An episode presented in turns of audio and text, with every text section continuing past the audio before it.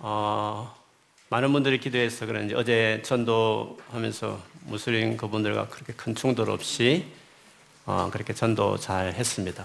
그리고 음, 저 개인적으로 전도하는 내내 진짜 평안했고 또 정말 담대하게 이렇게 복음 전하고 그 중에 몇 분하고는 진짜 마음이 이렇게 열리고 그래서 서로 복음을 잘 나눌 수 있는 참 좋은 시간들을 가졌습니다. 어, 저는 어, 우리 성도들에게 이렇게 부담스러운 일이지만 좋은 일은 부담을 주는 것도 이런 부담을 또 경험하는 것도 어, 필요한 일이다 싶어서 전도 현장에 우리 많은 성도들이 꼭 함께하기를 늘 바랍니다. 또 한편으로는 얼마나 그 전도하는 것이 낯설고 또 낯선 사람에게 다가간다는 것이 어려운지도 너무 잘 압니다. 어떻게 하여야 나 스스로도 그렇지만 전도를 잘할 수 있을까? 그리고 어떻게 하면 우리 성도들이 전도를 더 잘할 수 있을까? 이런 고민들을 늘 합니다. 우리가 전도를 하지 못한다면 그것이 늘 너무 큰 부담이 된다면 물론 많은 이유가 있겠죠. 뭐 성격적으로 나선 사람이 다가가지고 이렇게 말한다는 것이 당연히 부담스러운 것도 있겠지만 가장 전도를 하기 어려워하는 이유 중에 하나는 그 믿지 않은 분들이 내게 던지는 우리의 믿음에 대한 여러 가지 난처한 질문들에 대해서 내가 대답할 준비가 안 돼 있기 때문에 어쩌면 자신이 없어서 그렇게 전도 현장에 나가지 못하는 경우가 더 많이 있는 것 같습니다. 제가 어, 그 믿지 않은 분들이 주로 많이 던지는 질문들에 대해서 어떻게 잘 대답해 줄 수 있을까? 어, 이왕이면 어, 그분들이 정말 궁금해하는 것들을 그분 입장에서 어, 설명해 주고 싶어 하는 전도를 생각합니다. 그래서 그 관련되어 있는 책들이 의외로 있거든요. 그래서 그런 책들이 있으면 늘 또 사서 읽어보고 그렇게 하는데 작년에 우연히 유튜브를 보다가 어, 안 믿는 분들의 중요한 질문들을 모아서 나온 책이 있다고 소개하는 어떤 유튜브의 그 영상을 보면서 제가 커피 한국에서 사온 책이 있었습니다. 읽지는 않았지만 어, 이 책이 어떤 책인지 여러분 관심이 있을 것 같아서 제가 한번 읽어드리면 그렇습니다. 기독교가 직면한 12가지 질문이라는 기독교가 직면해야 되는 어, 들을 만한 어, 믿지 않은 분들이 혹은 믿음의 의심을 가진 분들이 던질 만한 질문 12가지를 이렇게 그것을 가지고 답변하는 식의 내용입니다. 제가 읽어드리면 그 질문이 12가지인데 첫째는 우리는 종교 없이도 잘 살지 않는가? 두 번째, 기독교는 다양성을 짓밟지 않는가? 세 번째, 진정한 믿음은 하나만 있다고 어떻게 말할 수 있는가? 네 번째, 종교는 도덕을 저해하지 않는가? 다섯 번째, 종교 때문에 폭력이 일어나지 않는가? 여섯 번째, 성경을 어떻게 문자 그대로 받아들일 수 있는가? 일곱 번째, 과학이 기독교 오류를 증명하지 않는가? 여덟 번째, 기독교는 여성을 비하하지 않는가? 아홉 번째, 기독교는 동성애를 해모하지 않는가? 열 번째, 성경은 노예 제도를 옹호하지 않는가? 열아 번째, 사랑이신 하나님이 어떻게 그토록 큰 고통을 허용하실 수 있는가? 열두 번째, 사랑이신 하나님이 어떻게 사람들을 지옥에 보낼 수 있는가? 어, 만일에 이 같은 유의 질문들을 여러분 전도하는 그분들 통해 들었을 때 우리는 어떻게 대답해 줄 수 있겠습니까? 어느 정도 답을 해줄 수 있는 준비가 되어 있다고 여기셨습니까? 내가 궁금하네. 그 책을 읽어봤으면 좋겠다. 하나 그런 마음들이 여러분 가운데 있을 거라 생각합니다. 필요하면 제가 여러분 공유하겠습니다. 영어도 있으니까 여러분 필요하시면 사보셔도 좋을 것 같습니다. 어제 어, 무슬림 이야기도 있고 또 사람들이 또 전도가 더 필요할 것 같아서 아내도 와서 아이들 같이 전도를 하고 어제 저녁에 아내하고 이런저런 전도에 대한 이야기를 하면서 무슬림 그분들은 일주일 내내 온종일 그 자리에서 이제 고란을 이렇게 무료로 나눠주거든요. 또 이슬람에 대해서 질문하면 또 답변도 하고 이렇게 하는데 사실 이 예수를 전하는 것이 우리 신앙의 본질인데 우리는 토요일 날 한다 해도 이제 한 시간 반 정도 전도만 본다면 그렇게 합니다.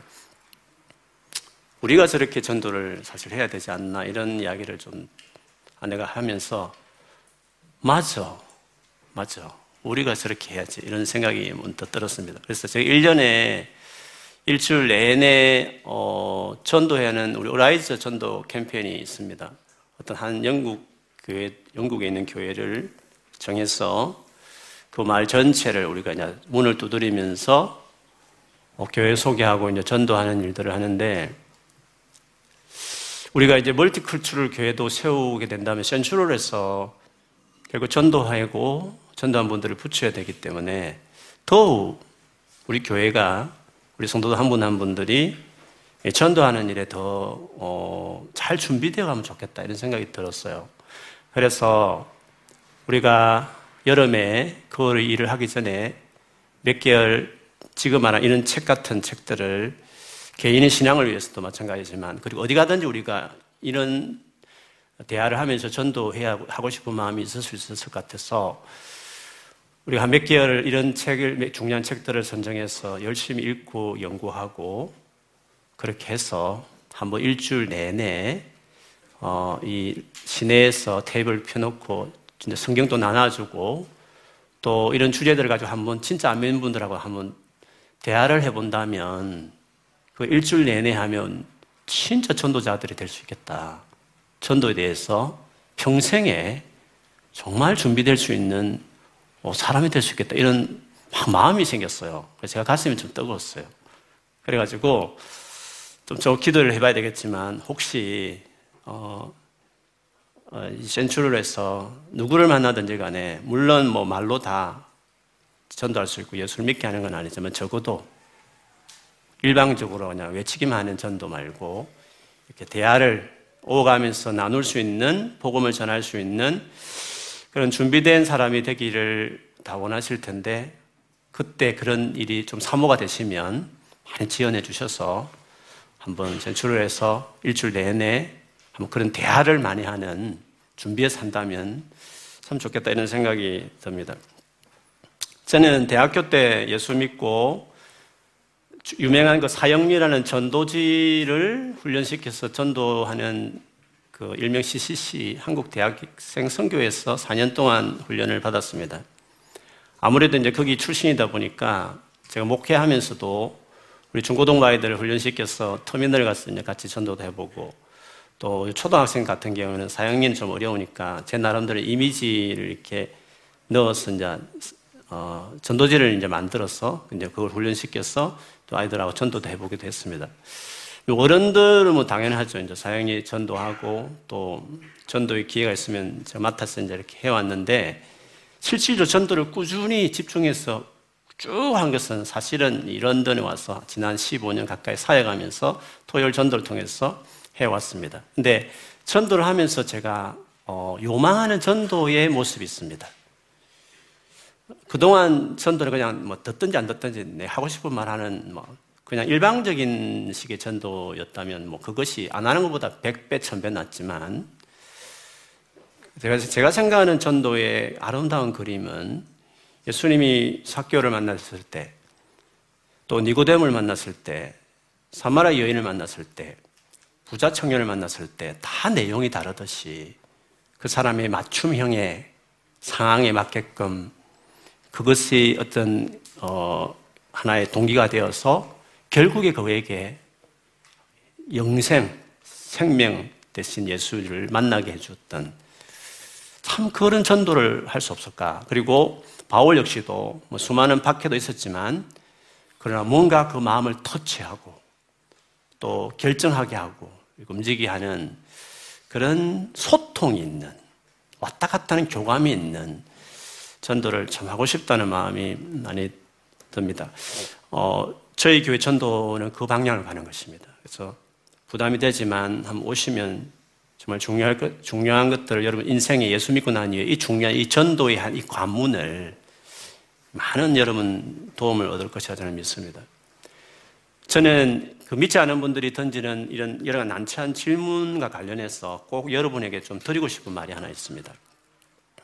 그 중요한 난처한 질문들이 우리를 당황스럽게 하고 또 그러긴 하지만 근데 그 질문이 정말 중요합니다. 왜냐하면 그 같은 질문들은 다 예수 그리스도를 소개할 수 있고 예수께로 그분들을 데려갈 수 있는 중요한 매개체가 되는 질문이기 때문에 그렇습니다. 그래서 그 tough question이라는데 그 question이 다 예수께로 인도하는 관련되어 있는 질문들입니다. 예를 들어 볼까요? 어떤 분이 여러분에게 하나님이 사랑이 그렇게 많으시는데 왜 이 세상에 이 고난을 이렇게 많이 주셨냐? 그냥 두고 계시, 보고 계시냐? 뭐, 요 책에도 뭐, 그 토픽 중에 중요한 토픽 중 하나죠. 이 책에는 어떻게 기록하셨는지 잘 제가 안 읽어봐서 모르겠지만, 만약 그런 질문을 받는다면, 저 같으면, 일단은 하나님이 계심에 불구하고 이런 고난이 계속 이 땅에 있는 이유를 먼저 이제 설명할 필요가 있을 것 같아요. 그거는 우리 인간은 본래 하나님의 형상, 즉 하나님 같은 인격적인 존재로 유일하게 인간이 지어졌기 때문에 하나님은 우리의 결정에 대해서 존중하는, 끝까지 존중하려고 하는 어, 태도를 가지셔요. 그래서 우리 인간의 악함으로 인해서 저지르는 수많은 문제들을 하나님이 존중하다 보니까 그걸 허용하심으로 말미암아 부득이하게 세상에 이런 수많은 고통들이 생긴다는 것을 일단 이해해야 된다는 것을 설명한 다음에 그러면 하나님은 아무리 존중하는 건 좋, 좋지만 하나님은 뭘 하고 계시냐 했을 때 하나님은 우리의 인격성을 우리의 스스로 결정하는 것들을 존중은 하시지만 다른 방향으로 하나님은 우리의 이 깊은 고난에 참여하기를 바라셨다는 것입니다. 이 모든 고난의, 이 모든 불행의 근원은 너무나 풍성하신, 너무나 완전하신 하나님을 떠나게 한 죄 때문에 생긴 것이기 때문에 그 죄를 근원적으로 해결하기 위해서 하나님은 하나밖에 없는 독생자 예수님을 이 땅에 사람으로 보내었고 그로 하여금 십자가에 끔찍하게 죽게 하셨다는 것이죠. 그러므로 우리의 근원적인 고난의 문제를 해결하셨다. 세상 어떤 신이 이렇게 우리의 고난과 고통에 참여한 신이 어디 있느냐? 그래서 사실은 고난을 생각할 때 우리가 믿는 하나님이야말로 가장 우리의 고난에 참여하시고 우리를 함께 하시는 분이시다는 것. 그것이 십자가로 예수로 나타난 것이라고. 난처한 질문이지만 오히려 하나님의 깊은 고난에 함께 하신 하나님을 설명하는 것으로 이끌 수 있는 것이죠. 예수 그리스도를 소개할 수 있다고 볼 수 있습니다. 어저께 제가 전도하는데 어떤 세 분의 여자, 여자분들이 직 어떤 그 근처에 일을 하시다가 아마 브레이크가 있어서 그래서 그 쉬면서 이제 도란도란 담배도 피시고 이렇게 이야기를 하고 있어서 제가 다가가서 이제 어 전도지 나눠주고 어, 교회에서 왔다고 어, 예수를 믿으시냐고 네, 이렇게 했을 때 어떤 한 분이 네, 그런 말씀을 하시더라고. 자기는 세상에 있는 모든 종교가 한편의 퍼즐 같다고 생각한다. 이렇게 퍼즐이 다 모이면 하나가 그림이 보이듯이 무슬림, 이슬람교든지 불교든지 힌두교든지 기독교든지 다 모아져서 결국엔 한 하나님을 이렇게 표현하는 것이기 때문에 소위 말하면 다 같은 하나님께로 향하고 있고 보여주는 것이다. 이런 생각을 그분이 이야기를 했습니다. 흔히 믿지 않은 많은 분들이 종교에 대한 그런 생각들을 하는 거죠. 여러분, 그런 질문과 상황이었을 때는 우리 어떻게 대답을 해드리면 좋겠습니까? 저는 그분에게 당신이 생각하기에 기독교 핵심이 뭐라고 생각하느냐? 기독교의 가장 중요한 핵심이 뭐라고 생각하냐? 그거는 하나님께서 죄인인 우리를 구원하기 위해서 자기 아들 예수님을 이 세상에 보내어서 십자가에 죽게 하신 거 아니냐. 크로스가 제일 중요하지 않냐, 십자가가. 근데 한번 당신 말대로라면 힌두교도 이슬람교도 불교도 구원을 받을 수 있는 길이라면 하나님께서 하나 더 만들자, 하나 더 만들면 좋겠다 싶어서 하나밖에 없는 사랑하는 아들을 그렇게 끔찍하게 죽였어. 기독교를 하나 더 만들어가지고 구원의 길을 또 하나 만들었다고 한다면 그 하나님은 미친 것 아니냐? 다른 구원의 길이 이미 있는데도 불구하고 하나 더 만들고 싶어서 자기 아들을 죽였다고. 그 하나님은 크레이지 컷이다. 만일에 사랑하는 아들을 죽였다고 한다면 그거는 그것만이 구원의 길이기 때문에 어쩔 수 없기 때문에 그렇게 해야만 구원의 길이기 때문에 그래서 사랑하는 아들을 십자가에 죽게 할 것이다. 예수 그리스도만이 구원에 이르는 길이 되는 것이다. 네, 그렇게 했습니다. 난처한 질문이지만 결국 가보면 다 예수 그리스도를 소개할 수 있는 너무 좋은 주로의 찬스들이 어, 되는 것입니다. 물론 제가 지금 뭐 대화에 전도할 때 대화의 skill을 여러분에게 말씀드린 건 아닙니다. 예수 그리스도가 우리의 모든 삶의 의문들에 대한 답이 된다는 것을 강조하는 것입니다. 어떻게 어떻게 말장난해서 예수님을 소개하는 것이 아니라 우리가 중요하게 생각하는 수많은 풀리지 않는 궁금해하는 근본적인 철학적인 질문들에 대한 답이 예수님을 통해서 얻을 수 있다는 것을 예수 그리스도가 그만큼 중요하다는 것을 어, 여러분 나누고 싶어서 이런 말씀을 드린 것입니다. 예수님은 우리의 모든 지적인 질문에 대한 무슨 질문을 간에 모든 지적인 질문에 대한 궁극적인 답이 되십니다. 그런데 그런 지적인 영역에만 답이 되시는 것이 아니라 실제로 우리가 살아가면서 매일매일 살아가면서 겪는 실질적인 어려움들 있지 않습니까? 당면한 어려움들. 그 실질적인 고통에 있어서도 예수 그리스도는 유일한 답이 되시는 분이십니다. 예수께서 진짜 그런 분이라시라는 것을 당신 스스로 자신있게 하신 말씀이 있습니다. 요한복음 6장 35절에 보면 예수께서 이르시되 나는 생명의 떡이니 내게 오는 자는 결코 줄이지 아니할 터이요 나를 믿는 자는 영원히 목마르지 아니하리라. 영원히 목마르지 않는다. 여러분 대단한 선언 아닙니까? 영원히 목마르지 않을 것이다. 완전히 만족을 얻을 것이다. 모든 불행의 씨앗이 죄, 죄가 세상에 들어오면서 이렇게 엉망이 된 것입니다. 이렇게 우리가 고통스러운 모든 이유는 하나님을 떠나고 죄가 세상에 들어옴으로써 고통스럽게 된 것입니다.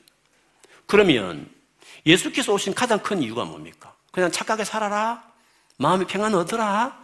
그러기 위해서 십자가에 죽은 거 아니지 않습니까?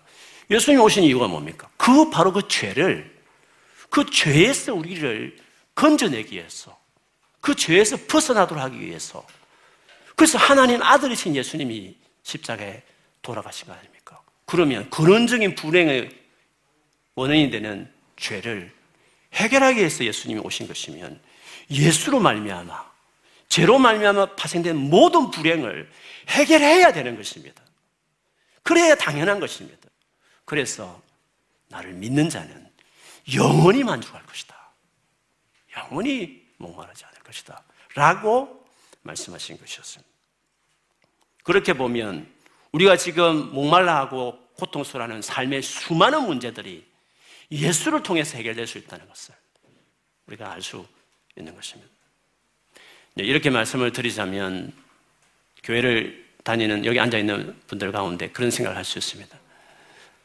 나는 이렇게 예수를 믿고 교회를 와서 이렇게 예배를 최선을 다해 드리는데 왜 그런 실질적인 문제들이 해결되지 않는 것일까요?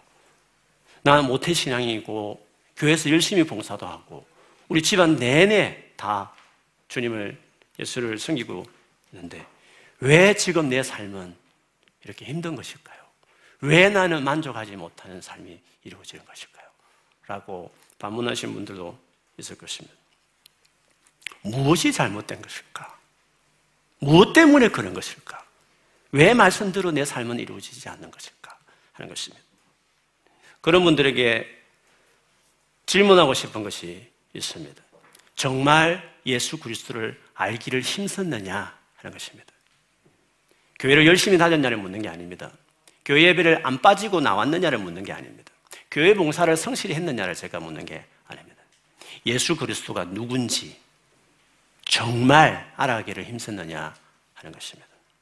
예를 들면 예수님이 우리를 위해 죽어서 죽으면 그 천당가 그 정도의 예수가 아니라 예수를 믿는 자는 현재 나의 이 연약과 이 죄에 대해서 어떻게 이해해야 되느냐.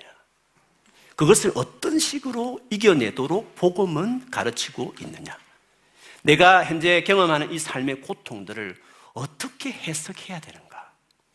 라는 것에 대해서 배웠냐는 것입니다. 그리고 그것을 삶에 적용해 왔느냐를 묻는 것입니다. 단순히 성경을 일독하는 정도를 말씀드린 것이 아닌 것입니다.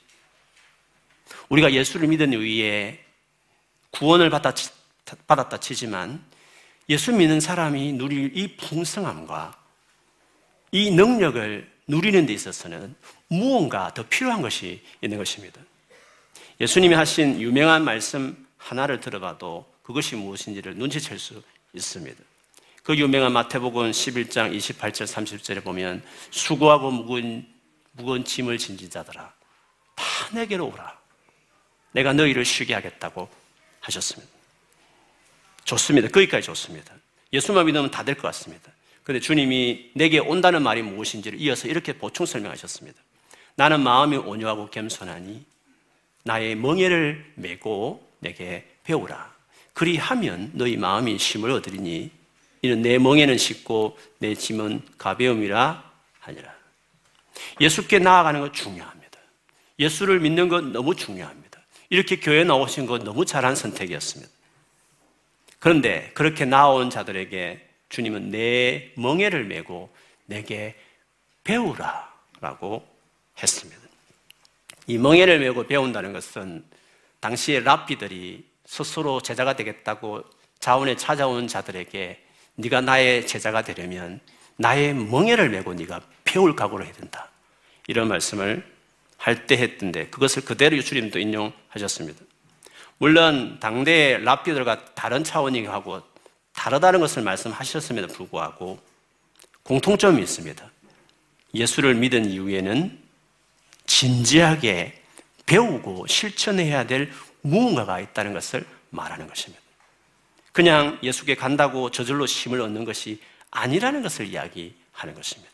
그래서 제가 서두에 진짜 진지하게 예수를 따르는 것이 뭔지, 예수를 아는 것이 뭔지, 복음이 요구하는 삶이 뭔지를 배웠느냐, 그걸 삶에 적용했는지를 그냥 어려우니까 도와달라고 하면 하지 않았는지를 여쭈는 것입니다. 예수께서 하신 또 다른 말씀 하나 더 보면 요한복음 8장 31절 32절입니다. 예수께서 자기를 믿은 유대 사람들에게 말씀하셨다. 너희가 나의 말에 머물러 있으면 너희는 참으로 나의 제자들이다.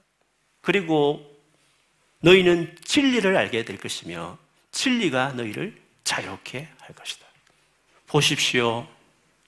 그 당시 유대인들이 다수 유대인들이 예수를 믿지 않았습니다. 근데 본문의 유대인은 예수를 믿었다고 했습니다. 근데 예수를 믿어도 자유를 얻는 게 아닙니다. 주님이 그들에게 부족한 것이 있다고 말했습니다. 너희가 나의 말에 머물러라. 내가 지금 하는 이 말에 네 삶을 던지라. 근성근성 교회만 오지 말고 내가 너에게 하는 말에 그해라. 집을 짓듯이 그 너의 삶을 내 말 위에 그해라. 리메인 그게 머물러라. 진지하게 내가 하는 말을 들어라. 그래야 진짜 내 제자인 거다. 그렇게 할 때 진리를 알게 되고 그 진리가 비로소 자유케 하는 것을 깨닫게 될 거다. 참 제자가 되어야 자유를 경험하는 것이다. 라고 말씀하신 것이었습니다. 사도 바울도 비슷한 말씀을 하셨습니다. 너무 유명한 구절이라서 제가 인용합니다. 너무 잘하는 말씀이거든요. 빌리포스 4장 11절에서 13절인데 세 번째 번역으로 좀 쉽게 설명하면 이렇습니다. 바울이 하는 말입니다. 내가 궁핍해서 뭐 도와달라는 차원에서 말한 건 아니다. 사실 나는 어떤 처지에서도 스스로 만족하는 법을 배웠습니다. 배움이 있는 것입니다, 여러분. 뭔가 배움이 있었다고 말했습니다. 예를 들었으면 나는 비천하게 살 줄도 알고 비천하게 살아도 괜찮다는 겁니다. 상황이 너무 힘들고 어렵다 해도 거기서도 만족하는 법을 배웠다고 말을 했습니다. 풍족하게 살 줄도 압니다. 많이 가졌다 해서 금방 떨면 살지 않는다는 것입니다. 배부르거나 굶주리거나 풍족하거나 궁핍하거나 그 어떤 경우에도 적응할 수 있는 비결을 배웠습니다. 나에게 능력을 주시는 분 안에서 나는 모든 것을 할 수 있습니다. 예수를 믿은 이후에 배움이 필요한 것입니다. 멍에를 메고 배워야 이렇게 어떤 상황 가운데서도 만족하는 것을 이게 예수 믿는 사람의 능력이다. 주님이 주신 능력은 이런 차원의 능력이다. 문제를 해결하는 능력도 있지만 똑같이 문제를 당해도 아니 더 큰 어려움을 당해도 만족할 수 있는 능력 있는 삶이 그리스도의 삶이라는 것을 바울은 배웠다고 그랬습니다. 그 배움이 있었나를 제가 여쭤보는 것입니다. 여러분 중에 나는 아무리 예수를 믿어도 아무리 기도를 많이 해도 아무리 뭔가 열심히 갈망해도 내 삶은 변하지 않습니다. 나는 그대로인 것 같습니다. 진짜 하나님이 계신지 모르겠습니다. 라고 절망하는 분들이 있을 수 있습니다. 여러분, 절대 그렇지 않습니다. 교회를 열심히 다니고 봉사도 많이 하고 기도도 열심히 하지만 자기 문제에 너무 집중되어 있는 것입니다. 정말 예수 그리스도 알아가는데 헌신하면 달라질 수 있습니다. 오늘 본문을 보면 베드로가 성전 입구에서 태어날 때부터 그럴 수 없어서 구걸하면서 살아가는 한 사람을 그 예수 이름으로 이렇게 고쳐버렸습니다. 늘 보던 사람이 뛰어서 성전에서 노래하고 예배하니까 모든 사람이 놀래서 다 주변에 모였습니다. 그때 베드로가 한 말이 오늘 읽었던 본문이었습니다. 이 사람이 고침받은 것은 예수 그리스도의 이름을 힘입어서 완전하게 된 것이다. 그런데 이, 이렇게 해주신 이 논란, 이 엄청난 예수를 너희는 10편 118편 22절에 나오는 말씀처럼 집을 짓는 빌더가 쓸데없다. 별 중요하지 않다 싶어서 버린 돌. 근데 그 버린 돌이 나중에 사실 그 집에 제일 중요한 모퉁이의 머릿돌이었다 하시면서 마치 너희들이 예수를 취급하는 것이 그 어리석은 빌더와 같은 행동을 했다는 것입니다. 너희는 예수님이 얼마나 소중한지 오직 구원받을 수 있는 유일한 분으로 하나님 보내신 그 예수를 너희는 어리석게도 그 가치와 소중함을 모른 채 십자가에 못 박아 죽었다. 그러나 하나님은 그를 살리셨어. 모든 이름, 이름 위에 오직 구원받는 유일한 이름으로 예수를 세우셨다라고 베드로가 이야기했습니다. 그렇습니다. 교회를 그렇게 다니고 수많은 종교 활동을 하지만 예수가 누군가? 그냥 굴러가는 돌처럼 생각하지 않고 사람 만나러 오고 그냥 활동이 좋아서 오는 것이 아닌 예수가 누군가? 가장 중요한 예수님이 누구신가? 그분이 가져온 구원이 뭔지를 관심 있게 접근했으면 그 예수가 가져온 그 풍성한 삶을 누렸을 수 있을 텐데 그렇지 않고 했기 때문에 누리지 못한 일이었습니다. 뭔가 하나님이 문제가 있는 것이 아니라 뭔가 어떤 하나님의 사랑이 부족한 것이 아니라 내가 뭔가 주님과의 관계에 맺는 그 태도 속에서 예수 그리스도가 누군지에 대해서 내가 진지하게 응하지 않기 때문에 내게 있는 문제일지 오늘이라도 지금이라도 예수 그리스도에 대해서 멍에를 메고 배운다는 심정으로 그저 구에서 얻는 피로 중심에 내가 바라는 식으로 움직여주는 신이 아닌 진짜 예수가 누구신지 그분 앞에 배울 심정으로 멍해를 각오하는 마음으로 제자가 될 마음으로 그 주신 말씀을 붙잡고 그 말씀을 맞추어서 인생을 살아보려 살아보려 그분을 간절히 찾고 붙잡으면서 살기 시작할 때 되는지를 보는 것입니다.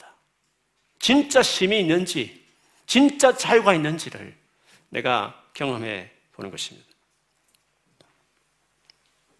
그러므로 오늘 이 시간 모든 지적인 질문에 유리한 답이기도 하지만 우리의 삶에 궁극적인 당하는 수많은 고통에 있어서도 실질적인 해결자 대신 예수 그리스도를 알아가기를 힘쓰는 우리 모두가 되어야 될 줄 믿습니다.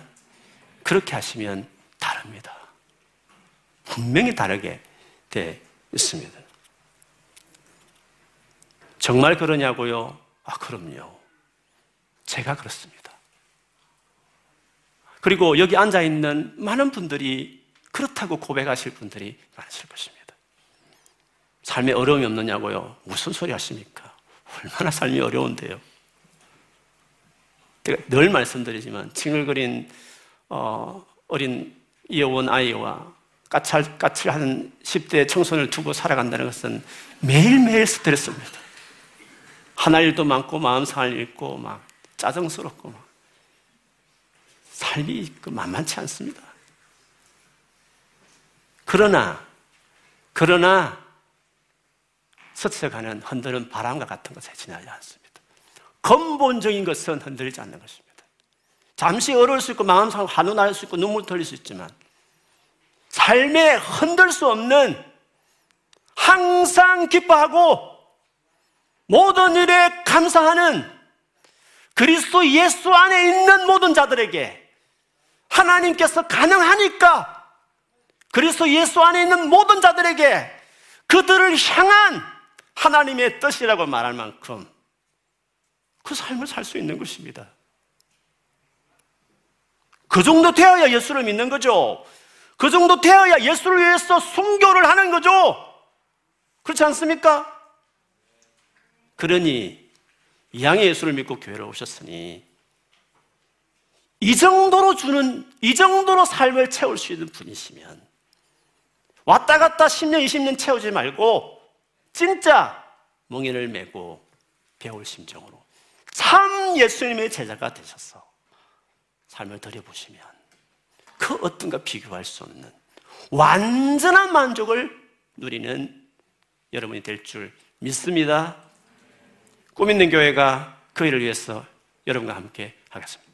우리 교회에서 이 예수를 깊이 만나고 완전히 새로운 삶을 살고 담대하게 예수를 변호하고 수많은 사람이 예수가 해답이다고 정말 공감하면서 소통하면서 펍에 가든지 카페 가든지 커피 한 잔 시켜놓고 그 앞에 사람과 인생을 이야기하면서 결국에 예수께로 인도하는 사람들 그 멋진 전도자들 평생에 수많은 사람을 예수께 인도하는 사람들 그런 사람으로 모두가 살아가는 우리 성도들이 되었으면 좋겠습니다.